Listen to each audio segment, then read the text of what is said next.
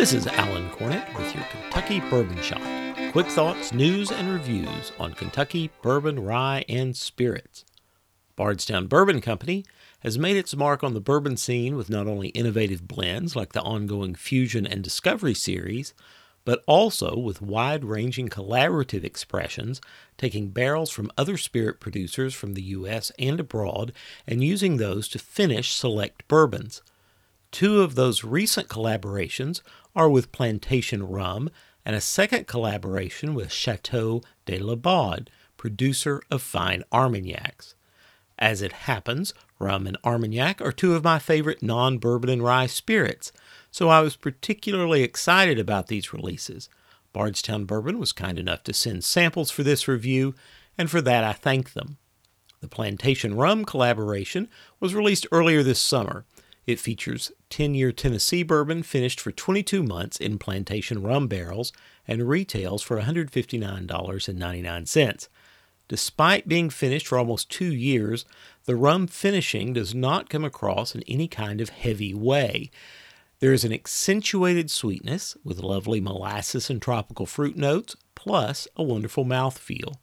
This finish avoids letting the rum take over, but presents as beautifully balanced. The finish is pleasant and lingering. The most recent collaboration is just now hitting shelves, the second Bardstown Bourbon finish in Chateau de la Baude casks. The first release in twenty twenty was universally praised and remains a highly sought-after bottle.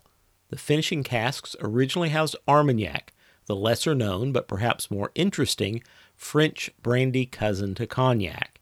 Chateau de la Baude is a highly regarded Armagnac house.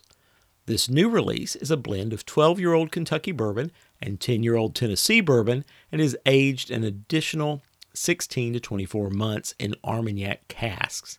The finished result is bottled at one hundred seven proof and offered at one hundred fifty-nine dollars and ninety-nine cents.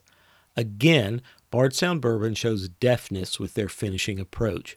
The Armagnac does not dominate, but complements the mature bourbon with an added richness of dark fruit notes. The oak notes come through more here than on the Plantation Rum finished offering, particularly on the finish. This is a wonderful bottle for the coming cooler months. Bardstown Bourbon has given us two restrained and balanced finishes, both with mature bourbons.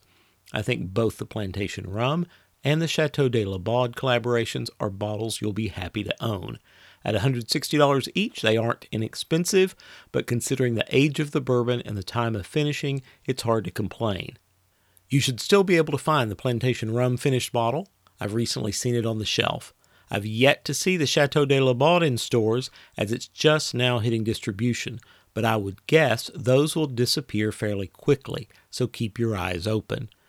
These are both great collaborations from Bardstown Bourbon Company, and I look forward to seeing what creative collaborations they bring us in the future. This is Alan Cornett, and this has been your Kentucky Bourbon Shot. Be sure to subscribe for updates.